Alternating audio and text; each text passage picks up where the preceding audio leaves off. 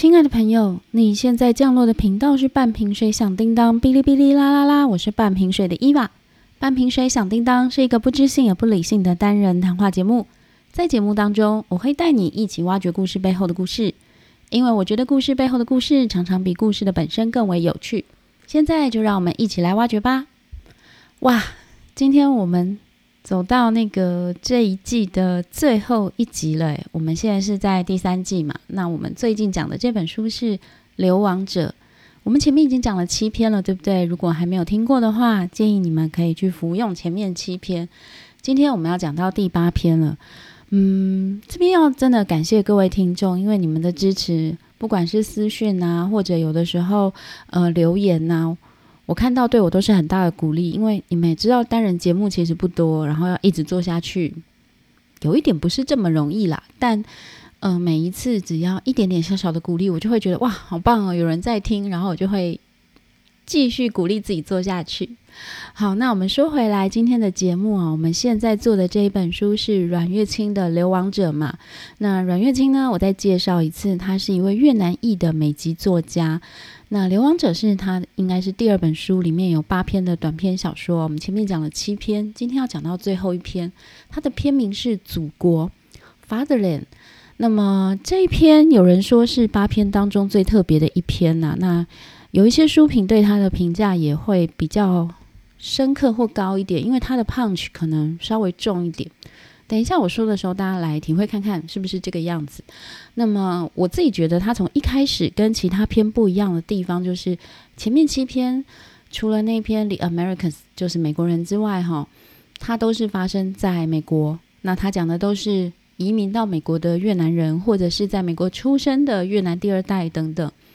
但是祖国这一篇，它的主角是在越南的越南人哦，那当然里面一定还是有移民，可是这个移民我认为它并不是主角，它可以说是这个故事的一个影子，或者是一个疏离的存在。那我们就先来讲这个故事的内容好了。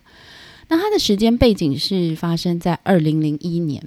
里面没有说到这个年份啦，但他说是美国总统克林顿拜访越南之后的隔一年。那克林顿拜访越南是两千年嘛，那那个也意味着一个美越关系的大和解，在那之前他们就已经有很多的呃谈判或和解，但是美国总统访问真的是一件不容易的事情，对吧？所以在那个之后呢，大量的美国人他们可能开始就愿意去越南玩，或者是说呃，有一些在美国的越南人他们也慢慢的放下戒心，愿意回去看看自己生长的地方或者是自己的祖国。那么这个故事我刚刚说主角是一位在越南的越南人嘛，她是一个女生，二十三岁，大学毕业生，她叫阿芳。哎，各位，当时在越南大学毕业生是非常少见的哦，即使在现在呢，越南的大学录取率大概就是二十几趴，哦，他的大学生跟他的人口相比其实相当的少。那你就会想说，哇，他是一个大学毕业生诶，尤其在大学毕业生这么少的地方，所以阿芳一定是一个不错的白领阶级吧？错，你们知道阿芳在做什么工作吗？他在胡志明市的观光餐厅做代位的那种服务生。哦，是不是很奇怪？我在这边读的时候，一开始第一次觉得，哦，大学毕业当服务生，觉得还好嘛。后来越来越想越不对，我就去翻了一些关于当时越南的经济背景资料哈。当然在南北越统一之后，越南一开始它在经济上的增长是比较慢的，那么在一九八六年越南开始也要做改革开放，可是改革开放的前期也不是非常的顺利啦，毕竟越南之前呢它是属于跟苏联比较同一个集团，那在各方面的进步速度比较慢一些。好，那在二零零一年的时候呢，越南的人均收入大概是多少？你们猜猜看好不好？哦，我去查了一下啦，大约是在四百美金。好，那同期呢，美国的那个年均就是收入大概是三万六千美金，那台湾在同期大概是一万一千美金左右。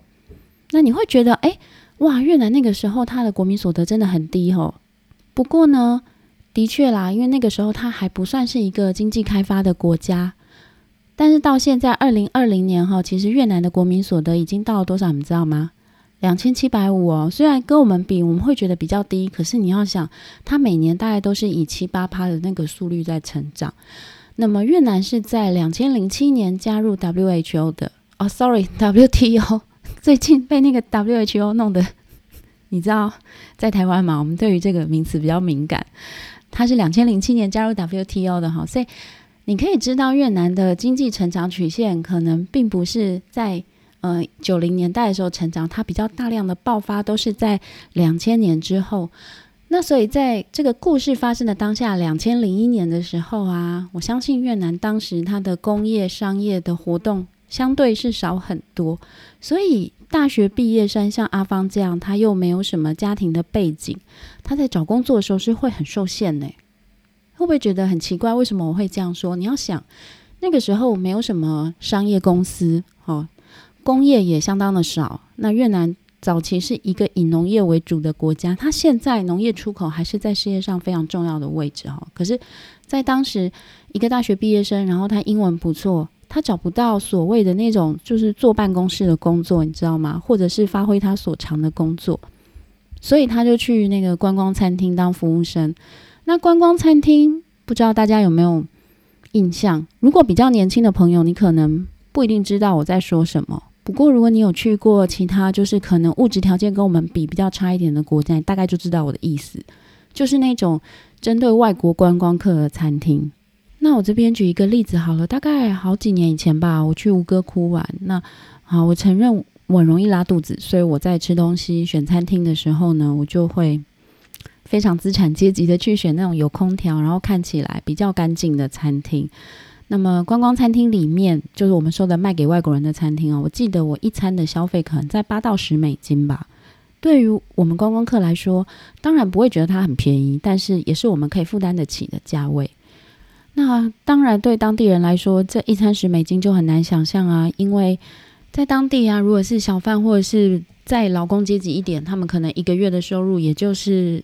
三十美金吧，我有点忘记了。总之一餐十美金对他们来说是一件奢侈到不行的事情。我也有发现这些观光餐厅就是把所有的我们外来人口对于这个国家的各种想象的文化元素全部塞在这餐厅里面。嗯，我不会说它是好或不好，因为好吧，就以我来说，我出国的时候我的确会选择可能要有空调，然后东西看起来是比较干净的地方，因为我身体不是那么容易适应不同的食物。但是我也知道我在吃这一餐的时候是有一点，不能说有一点，是相当阶级不公平的。我只能期待就是这个国家我去嗯观光的这个国家，它有一天不要再有这样大的差异。台湾以前也曾经有过观光餐厅，我就说嘛，里面的服务生他都必须要会讲流利的英文，然后要把所有的那种元素全部塞在这个餐厅里面。那他吃一餐同样的食物跟我们在外面餐厅吃一餐可能是相差好多倍这样，可是现在比较没有这样的差异的，对不对？我们现在分餐厅可能是用它呃服务的等级或者是食物的等级来分，而非以这个是给外国人去的啊，这个是我们台湾人去的这样的差异。因为我们在收入上已经没有这么这么低了，所以我觉得这是一个社会可以进步的方向。那我们讲回来故事的本身好了、哦、就是阿芳作为一个在观光餐厅工作的女服务生，她对自己的现状当然不满意啊。你看她是少数凤毛麟角的大学生，可是却只能做这样的工作，而且在她的心里也知道、嗯、这些外国人只是来这边体验一下所谓的异国风情。这个时候的越南我们前面讲过已经比较开放了嘛，他们也透过电视或电影、哦、各种的传媒去认识了西方世界是怎么样一回事。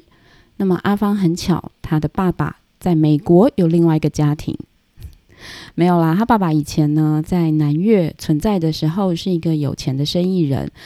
那在南北越统一之前呢，他爸爸除了有自己原来的家庭，还有一个情妇，这个情妇就是现在阿芳的妈妈。那么他原来的家庭在统一之后，因为阿芳爸爸你知道在有钱的时候并没有善待老婆善待家人、哦、那么革命之后他又被送到了新经济区，就是所谓的劳改营啦。那么他的这个原配就带着三个孩子千辛万苦的逃到了美国，那阿芳的爸爸在离开新经济区之后呢，就跟这个情妇结婚，也生下了三个孩子。我觉得有点有趣耶，就是他爸爸搞了那种镜像家庭，我是这样称呼的啦。那么所以他用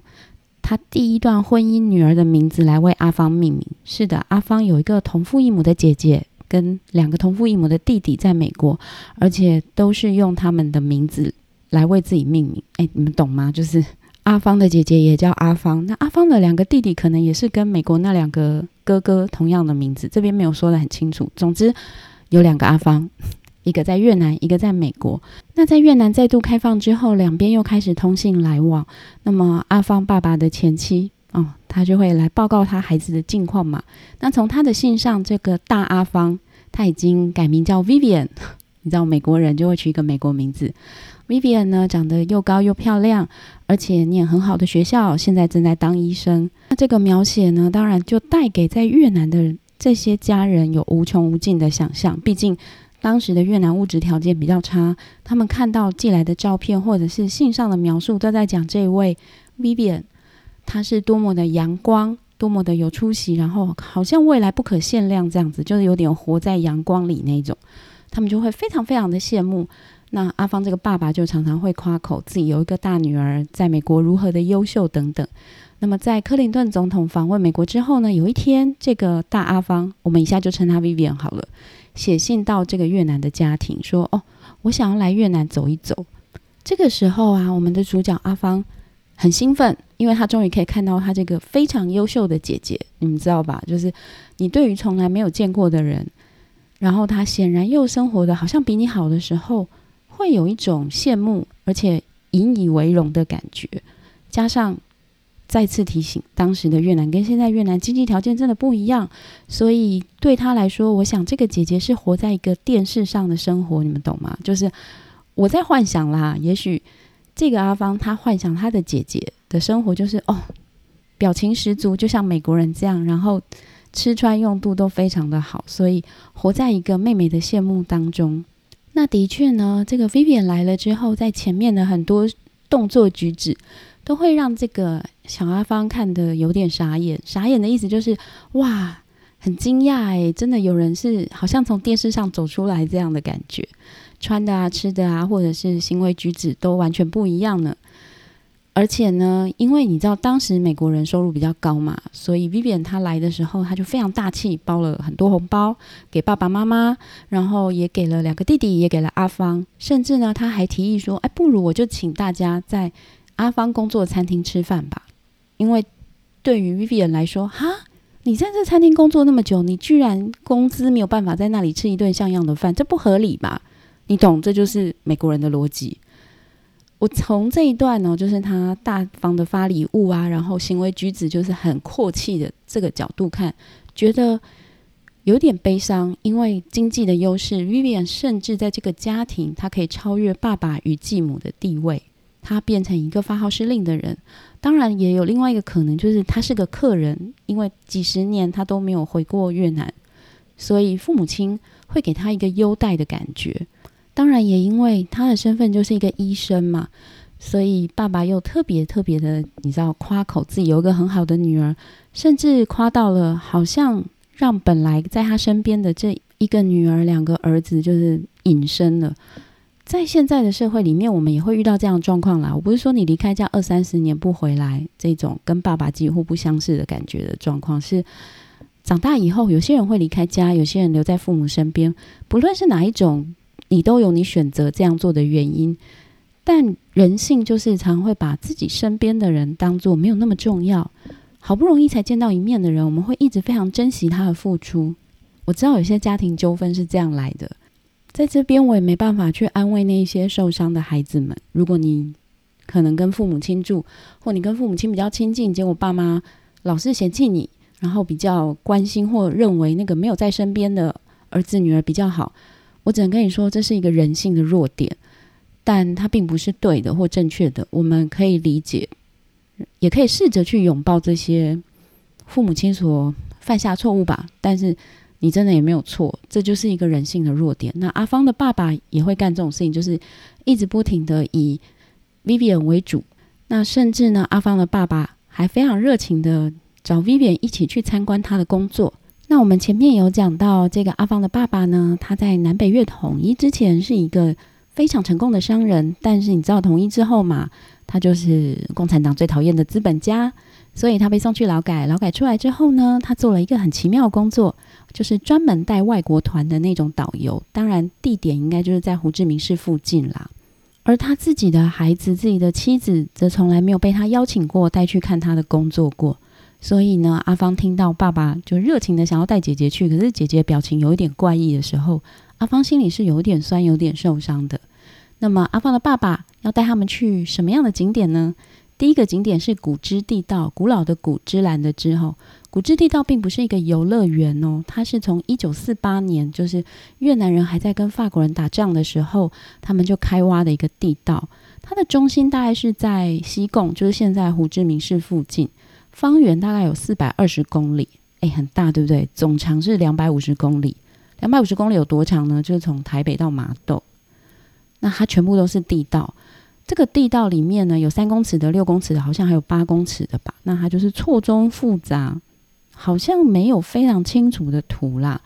可是这个地道让你挖下去之后，不是就是挖一挖然后变成一条路而已。它在地底下，他们还做了简单的医院、会议室等等巴拉巴拉，这种可以让人在里面躲藏，而且在里面就是做一些行动，这样的一个地道装备。那这个地道它的高度当然就是比较矮，它整个可以让人就钻进去的高度大概是七十到一百五十，也就是说如果很高的人他是没办法在那里站起来的、哦、古芝地道它象征着越南人他对抗外来侵略者的勇气跟努力。你可以想象嘛，在那个年代他也不可能用大型的机具开挖、啊、所以古芝地道是怎么挖的你知道吗？他都是用手啊，用铲子，就等于是完全用人力去开挖的。那么他也设了很多陷阱，防止就是外人入侵。那这些陷阱一定就只有挖地道这些人知道。到现在为止、哦、古芝地道都算是一个蛮知名的景点。如果你是参加那种 one day tour 啊 two day tour 都有。然后我本来以为就是外国人西方人不会这么想要去看这个地道，可是好像不是耶、欸、其实那个西方观光客还蛮喜欢去看的。我都会想说去看那个你们被打一屁股的那种遗迹吗？那么古芝地道并没有全部的开放啦，它只有开放部分，让人可以体验就是走下去的感觉，就是多么的窄，然后当时是多么的不容易，有一点是宣扬革命精神。不过我觉得如果我是观光客要再去一次胡志明市的话，我想我应该会优先选择这个地方。那阿芳的爸爸我们前面已经一再提醒大家了，他在南越的时候呢是一位成功的商人，是资本家，但是他在做这个导游的时候，对于满坑满谷的外国人，他就会非常慷慨激昂的说，这个地道、这些陷阱、这些设计都是我们辛苦就是苦干实干出来的，这代表我们是如何不容易的从外国人手上就是统一我们的国家，类似这种你知道很振奋的话。那当时 Vivian 就有点呆掉，想说哦，你怎么会这样说呢？可是你知道吗，他是个导游，这是他的工作。那么隔天呢，他们去了莲潭公园，莲花的莲，潭水的潭、哦、莲潭公园是呃，胡志明是一个很大的算是游乐园了，它里面好像有很多东西，我没有去过，所以我大概搜寻了一下，有什么溜冰场啊，然后也有各式各样的那种仿国外的建筑，可能有金字塔或寺庙吧，然后也有很漂亮的水池，以及就是真正的游乐设施。它占地也相当的大，那很多越南人都会在那里拍婚纱照、哦、那总之这两天呢，就让阿芳跟 Vivian 两个姐妹好像感情越来越紧密。因为你知道吗，两个人每天就黏在一起，连续两天很容易就是会产生共同的话题。那么这个时候 Vivian 就开始跟阿芳说，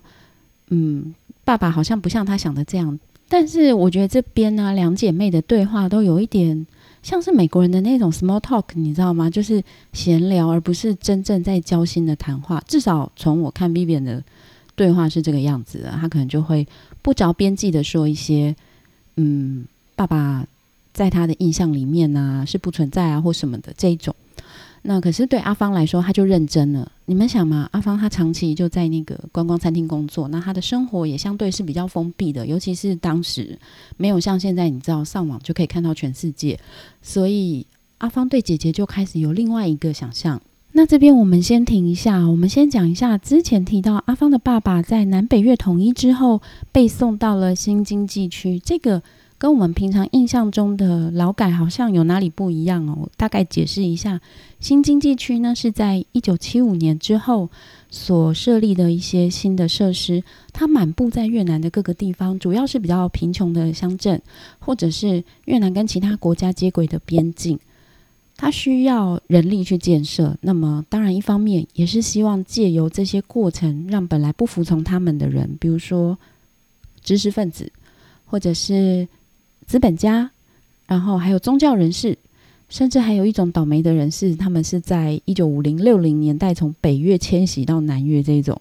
本来是为了要躲避北越的越共，结果诶统一了，你知道又变成黑五类了，那么会把这些人送到不同的呃这个新经济区去建设。时间可长可短，有些人可能几个月就被放出来，但是有些人最长的记录是待了十八年哦。当然在国外的定义上，新经济区跟劳改营没有什么很大的差异，可能只是名称的不同，只是在里面他们会进行很多自我改造，也就是你要不停的写一些报告，因为在小说里面阿芳的爸爸也有讲过，他在这里面的生活就是常常要不停的自我检讨啊，写很多很多的材料啊，最后写出来的东西可能他自己都不一定很确定了。不过从在小说里面爸爸的表现看来，我觉得虽然也许没有改变他的思想，但至少让他的行为表现得很像当局所喜欢所要的那个样子啦。那以上就是对于新经济区的一些简介。那我们再把焦点转回到故事的身上，我们不是讲说这姐妹两个人在一起玩了两天，好像就感觉越来越亲密吗？后来呢他们就回到了越南的家，就是阿芳的家， Vivian 也就是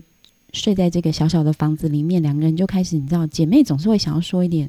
那种贴心话嘛。然后 Vivian 很奇特，她送给阿芳的礼物是什么你知道吗？就除了什么红包啊，还有一些带回来的那种美国的东西之外，她带了一套维多利亚的秘密的内衣送给阿芳。哇，你知道二十年前啊，这种东西不要说在越南，在台湾它都不一定到那么常见。那个时候亚洲的内衣大部分还是比较保守的，我不是说没有维多利亚秘密，是相对来说没有现在你知道可见度这么高。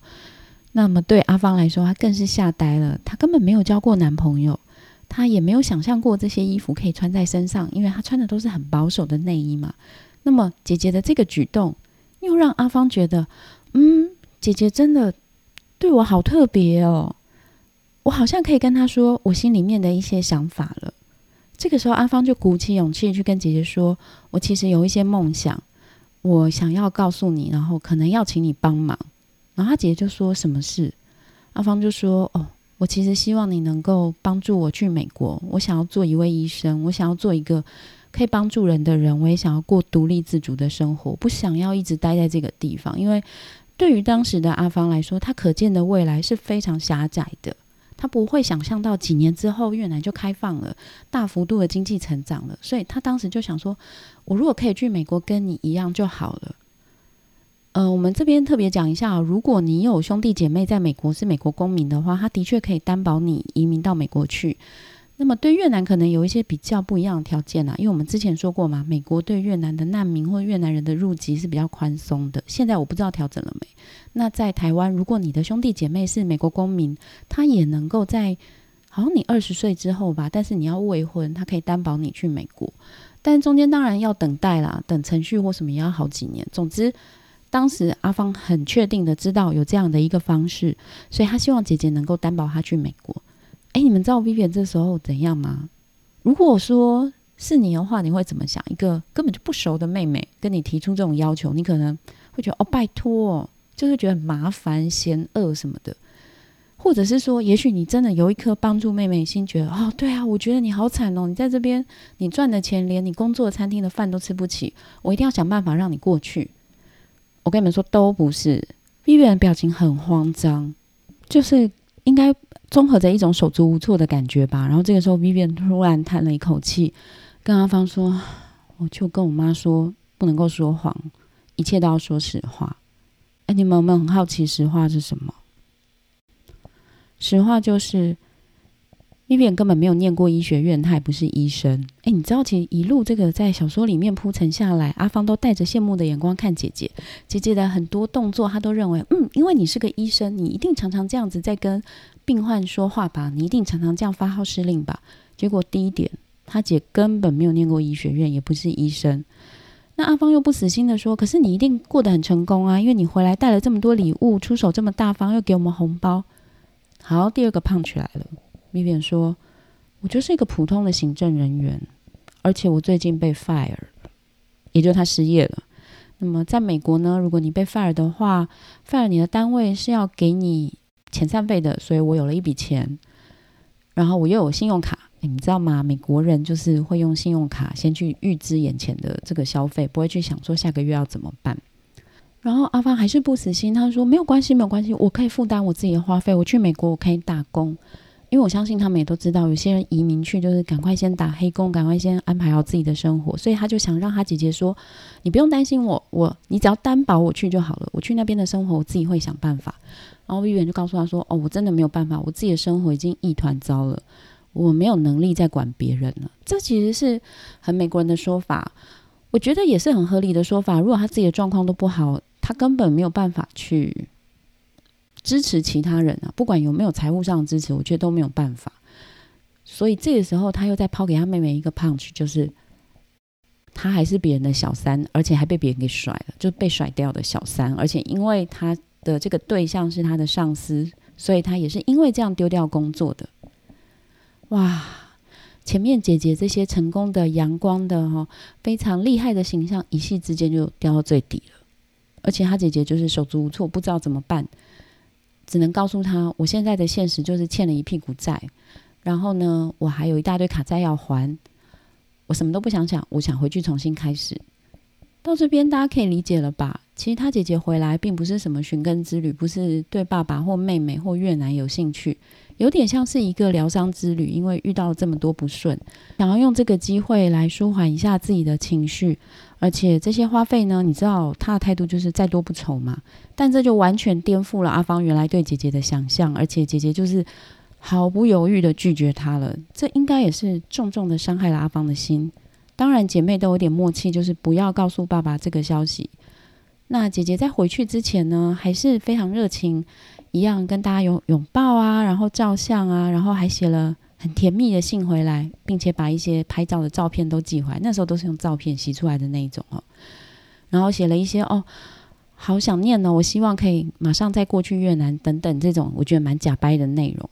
我觉得有时候人就是会这样，他会用一些糖衣包裹住自己，明明他就根本不喜欢这个地方，他还要写的就是哦，我好想念你们哦，迫不及待什么的。这个时候爸爸当然还是很爽啊，因为爸爸并不知道他这个大女儿根本不是医生，过得也不顺，还是到处想要炫耀，而且还叮咛阿芳，你要把这些照片都互备起来。可阿芳已经知道这些都是假的了，一切都是假的，属于美国的美好的梦想也都是假的。因为他对美国的认识当初应该也是不多，所以他姐姐把他的美国梦整个给打碎。所以阿芳做了一件很妙的事情，他趁他爸妈不在的时候呢，就把这些照片统统烧掉。这个烧照片的动作，我觉得比较像是跟自己的梦想说再见，因为他之前的梦想应该就是离开越南去美国，然后过上美国人的生活，但是姐姐的这一连串谎言完全的打烂他的梦想，所以他干脆把这些照片统统烧掉。故事就停在这边。我那时候一直在想说，哎，那他爸回来发现他女儿把照片都烧掉会怎样？应该是会再写信到美国，叫 Vivian 再洗份寄过来吧。你知道以前这个照片呢，它都是有底片的，可以去照相馆洗的。不过对于阿芳来说，我相信他已经知道幻梦是不能够当作真实。然后在故事的最后，阿芳也有立下志愿，他一定要离开现在这个地方，但已经不是他要离开这个国家了，而是我想如果这个故事能延伸下去的话，对于阿芳来说，他一定会去找寻属于他新的未来，而且就在他的家园。你知道我在看的时候就一直很急，想跟他说，哎、欸，我跟你讲，你的国家以后会慢慢进步哦。哦，没有慢慢，他进步的幅度很大哦。以后你在城市会非常热闹哦。你知道，就是会有那种所谓的上帝视角，从外界去看的那个感觉。但呃，我觉得为什么阮月清把这一篇放在整部小说的最后面，也就是因为去美国的越南人对于留在越南的越南人来说，长期都是一种美梦或者是幻影，因为两边的生活有很大的差别嘛。但是在两方的距离越来越接近的时候，比如说已经不再有任何生活上就是通讯上的困难的时候，我们常常会发现，诶，在国外生活的人也许并不像我们以为的这么好，而我们手边是有我们可以改进的地方，去让自己的生活更好的。这是我对这篇小说放在最后的解读啦。那么不知道你听到这边对于这个故事有什么感受呢？对于不管是姐妹之间的竞争，或是感情，或者是家人之间的问题，你有没有想说的话呢？都欢迎你私讯给我。那最后我想花一点点篇幅讲一下阮月清这位作家他最近的一些言论啊。我们也知道在美国最近有许多攻击亚裔的事件嘛，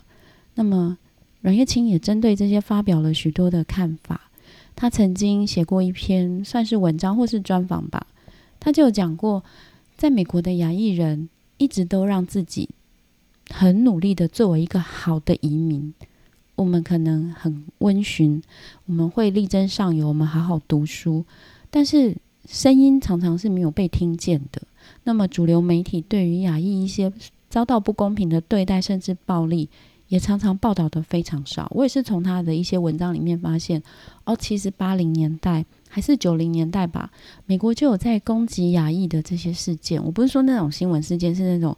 规模没这么大但是蛮恐怖的攻击。我记得我看到的是在美国有攻击那个呃亚裔去念的幼稚园，就是柬埔寨籍的小孩，好像好几个受了伤甚至死亡，这种其实很严重耶。但是在新闻上他被披露的篇幅并没有这么大。那那一篇呢，其实他也是在告诉大家说，我们难道一定要成为一个够好的移民吗？因为到了美国你拿到公民，其实理论上就是美国人啊，你不需要一定要变得够好你才能够被重视，你要把你自己的权利往后移动你才 OK， 这不是不对的，这也违反美国的精神。所以他有很多的最近言论都是跟这个有关。那大家如果有兴趣的话，也可以到他的网站上看一看。我觉得作为一个越南移民，然后而且是一个杰出的越南移民，他对于你要不要成为一个够好的亚裔才能够享受到一样平等权利，显然有不同的看法。我觉得我们自己在台湾，我们遇到一些权利问题的时候也会有这个迷思吧，我们好像要先够好我们才能够去讲我们该有的权利，也许很多时候不该是这样子的，对吗？那今天的节目呢就到这边。那这一本书《流亡者》我们也已经讲完了八个故事，接下来上一集有跟大家讲第四季会有两条线。第一条线呢是要讲一本书，就是《纳粹的孩子》，这本书在我的 Instagram 里面有放，那因为非常的沉重，我最近都在读一些关于纳粹德国的历史，常常会喘不过气的感觉哦。所以呢在这中间又穿插了另外一条线，就是金燕顾尔德这本书。那金燕顾尔德不是我自己做，我是跟另外一个节目就是 M.Toker， 它是一个音乐性节目，我们会用对谈的方式讨论顾尔德的人，讨论顾尔德的音乐。那么这两本都会需要蛮多功课的，我希望我也都可以每一周更新。那如果呢你对我今天讲的内容，或者是你想要跟我讲什么，你的感想，你的兴趣，都欢迎你到我的 Facebook 或者是 Instagram 私讯给我。那找我的方式就是找半瓶水响叮当，哔哩哔哩啦啦啦。好的，或者是你也可以在下方的连结栏、哦、就是有个留言连结，直接留言给我也可以。非常谢谢你的收听，我们今天的节目就到这边，祝你有美好的一天，拜拜。